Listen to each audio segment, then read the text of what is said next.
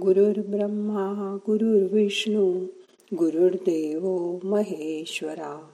गुरु साक्षात परब्रह्म तस्मै श्री गुरवे नमहा जीवनात आपल्या वाट्याला कोणती भूमिका येईल ती नीट वटवणं एवढंच आपल्या हातात असतं. यालाच आपण आपलं नशीब म्हणतो. बघा कुणाकुणाचं लग्नच होत नाही. त्यांना काय लग्न करायचं नसतं? असं नाही. कधी कधी ती वेळ निघून जाते. कधी तसं तसा योगच येत नाही. मग हळूहळू तो माणूस किंवा ती स्त्री एकट्याने राहायची सवय करून घेते व आपलं आयुष्य घालवते. आजूबाजूची माणसं चांगली असली मोठं कुटुंब असलं तर फारसं बिघडत नाही. पण माझ्या पाहण्यात दोन तीन जणी अशा आल्या की त्या आणि त्यांची आई अशा राहत होत्या. त्या म्हणाल्या की मी लग्न होऊन गेले तर आईचं कोण करणार? पण ही एक पळवाटच असते. कारण बाकीचे भाऊ बहिणी तर लग्न होऊन दूर जातात. मग आपोआप आईची जबाबदारी त्याला किंवा तिला घ्यावीच लागते. पण आई गेल्यावर तो किंवा ती एकटे पडतात. काही जण मांडलेला डाव पटत नाही म्हणून मोडून विभक्त होतात. दुसरा सहचर मिळाला तर ठीक नाहीतर त्यांनाही एकट्याने आयुष्य काढायला कठीणच जातं. मला खूपदा असा प्रश्न पडतो की कित्येक धार्मिक संस्थांमध्ये लग्न न करण्याची सक्ती असते. अशा वेळी त्या लोकांना नसेल का वाटत की आपलाही संसार असावा मुलं बाळं असावी. त्यावेळी आपण म्हणतो की त्यांच्या नशिबात नव्हतं संसार सुख. पण हे खरं असतं का? संसारात असलेलं तरी खरे सुखी असतात का सगळे? की पदरी पडलं आणि पवित्र झालं अशी स्थिती पण असते. नाईलाज को क्या इलाज? आपल्या वाट्याला आलेलं आयुष्य. जो तो मुकाट्याने भोगतच असतो.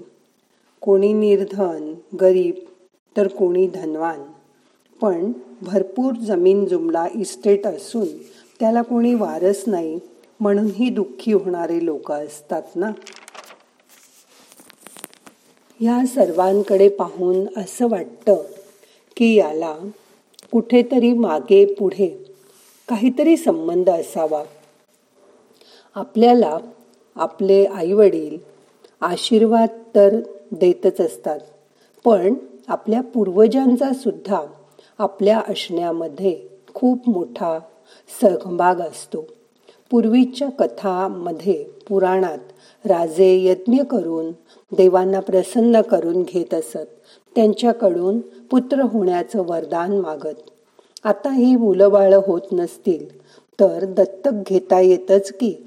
एखाद्या बालकाला त्यालाही तेवढंच प्रेम देऊन वाढवता येतं. पण काही वेळा असं वाटतं की आपण कुठल्या तऱ्हेने आपल्या पूर्वजांचं किंवा आता पित्यांचं पांग फेडतो नाही ना सांगता येत? आपण करतो का? आपली भूमिका नीटपणे पार पाडतो का? आपलं कर्तव्य श्रीरामाप्रमाणे पाडतो का पार आपण? राम वनवास भोगून आल्यावर सुद्धा प्रथम कैकईला नमन करतो. त्याच्या मनात कुठलाही आकस नसतो. मंथरीलाही तो महा स्वतः मनाने माफ करून टाकतो. भरताला तर मनापासून तो राज्य कर असं सांगतो. त्याच्या मनात असा विचारसुद्धा येत नाही. की मी राजा होणार होतो. पण आता भरताला राजा व्हायला मिळालं. धन्य ते बंधुप्रेम आणि भरतानी सुद्धा ते सिद्ध केलं. तो राजा न होता त्यांनी श्रीरामाच्या पादुका ठेवून चौदा वर्ष राज्यकारभार सांभाळला व स्वतःही नंदीग्रामात रामासारखाच राहिला. कुठं गेलं हे प्रेम आता? कृष्णाच्या बोटाला जखम झाल्यावर रक्त वाहत असताना द्रौपदीने तिच्या शालूची चिंधी फाडून श्रीकृष्णाच्या रक्त बोटाला बांधून रक्त थांबवलं. तसंच त्यांनी द्रौपदी वस्त्रहरणात तिला वस्त्र पुरवून तिची राज राखली. कुठे आहे आता हे भगिनी प्रेम? आपणच बघितलं की पुत्र शोकाने राजा दशरथ परलोकवासी झाले. आता ना आई वडील पण इतकं निस्वार्थी प्रेम मुलांवर नाही करू शकत. आपल्या पिढ्यानपिढ्या यासाठी कारण असतात. म्हणून ह्या पितृपंधरवड्यात आपण आपल्या पूर्वजांशी आठवण केली पाहिजे. त्यासाठी त्यांच्या तिथीच्या दिवशी किंवा माहीत नसेल तर सर्व पित्री अमावस्येला त्यांची आठवण केलीच पाहिजे. हे आपलं कर्तव्य आहे. न जाणो कुणी पूर्वज अंधारात खितपत पडले असले तर त्यांना प्रकाश दाखवा. त्यांचा उद्धार करा. अशी देवाजवळ रोज पंधरा दिवस प्रार्थना करायला हवी. आपल्या लहानपणापासून कोणी गेलं की मुलांना आपण ते आता देवाघरी गेले असं सांगतो. मग त्यांनी आपल्याला त्यांच्या तशा वंशाचं नाव दिलंय ओळख दिली हे आयुष्य दिलं त्या पूर्वजांची आठवण करणं हे आपलं कर्तव्य आहे. आपल्या घरात अपमृत्यू दुर्मरण अपघात येऊ नयेत म्हणून सश्रद्ध होऊन तसा हा महालय आरंभ पितृपक्षांनी होतो. पण पुढे दोन महिन्यात एक दिवस एक तास तुम्ही तुमच्या पूर्वजांसाठी नक्कीच काढू शकता. आपले देवाघरी गेलेले नातेवाईक तुम्ही ऐकलं असेल तर यात नवऱ्याचे काका मामा आत्या आजी पणजी खापरपणजीपर्यंत सगळे आणि बायकोचेही सर्व नातेवाईक यांचा उल्लेख असतो. हे मंत्र आपण ठेवलेला नैवेद्य त्यांच्यापर्यंत पोहोचवतात. तुम्ही त्यांची आठवण केलीत यातच सर्व आलं. तुम्हाला नाही का तुमची कोणी नुसती आठवण केल्याने उचकी लागते तेव्हा आपण पाणी पिऊन ती थांबते. मग त्यानिमित्ताने पितरांनाही पाणी द्या अग अन्न द्या त्यांची मनापासून आठवण करा. घरी जेव्हा सत्पात्री ब्राह्मण प्रसन्न होऊन आशीर्वाद देऊन जातो त्या घरात सतत लक्ष्मीचा वास असतो. असा आशीर्वाद रुक्मिणी देवीने दिला आहे. ह्याबरोबरच तुमची आई सवाष्ण गेली असेल तर वडील हयात असेपर्यंत अविधवा नवमीला सवाष्ण जेवायला घालायची असते. या सर्वांमुळे अदृश्य शक्ती. अशा शक्ती जिच्यात देवतांना आपल्यासाठी बोलवून आणण्याचं सामर्थ्य आहे. पण त्यांनीही ऊर्जा त्यांनाही ऊर्जा मिळावी सद्गती मिळाली तरच ते आपल्यासाठी काहीतरी करू शकतील. म्हणून देवाला प्रेमाने अर्पण केलेल्या गोष्टी ह्या पितृलोकाच्या मार्फत त्यांच्याकडूनच देवांना पोचतात. आणि देवी देवांचे आशीर्वाद पितरांकडून आपल्याला मिळतात.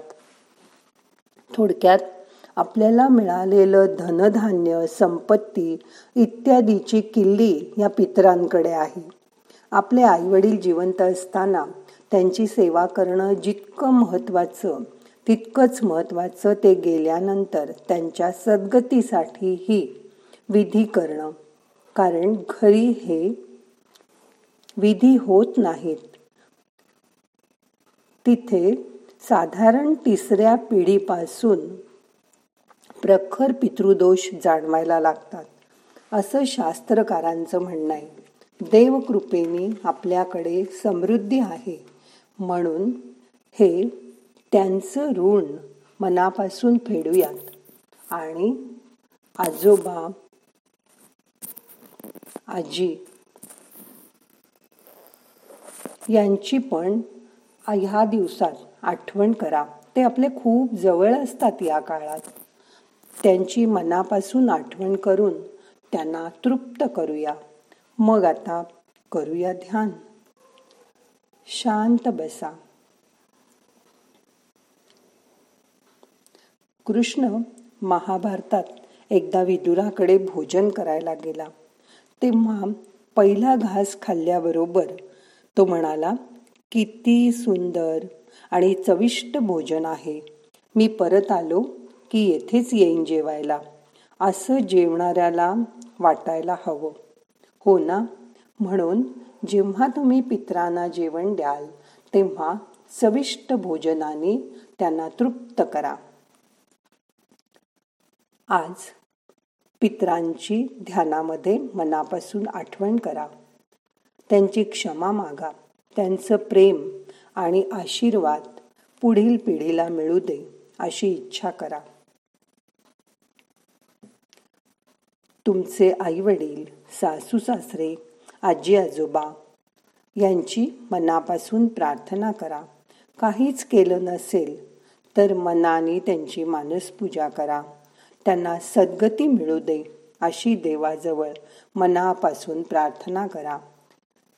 मी त्यांना प्रकाश द्यायचा प्रयत्न करतो असं मनाने म्हणा.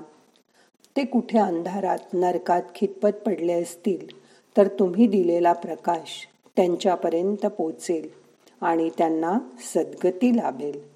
मनापासून शांत होऊन त्यांचं ध्यान करा. त्यांचे आशीर्वाद मागा. मोठा श्वास घ्या. सोडून द्या. आता पाच मिनटं शांत बसून तुमच्या पूर्वजांची आठवण करा.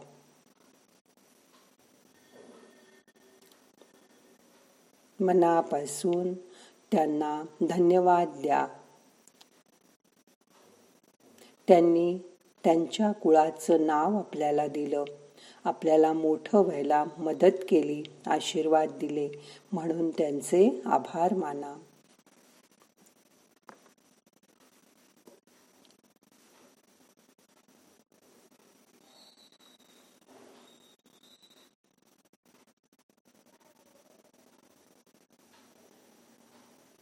ना हम करता हरिक करता हरिक करता हि केवलम.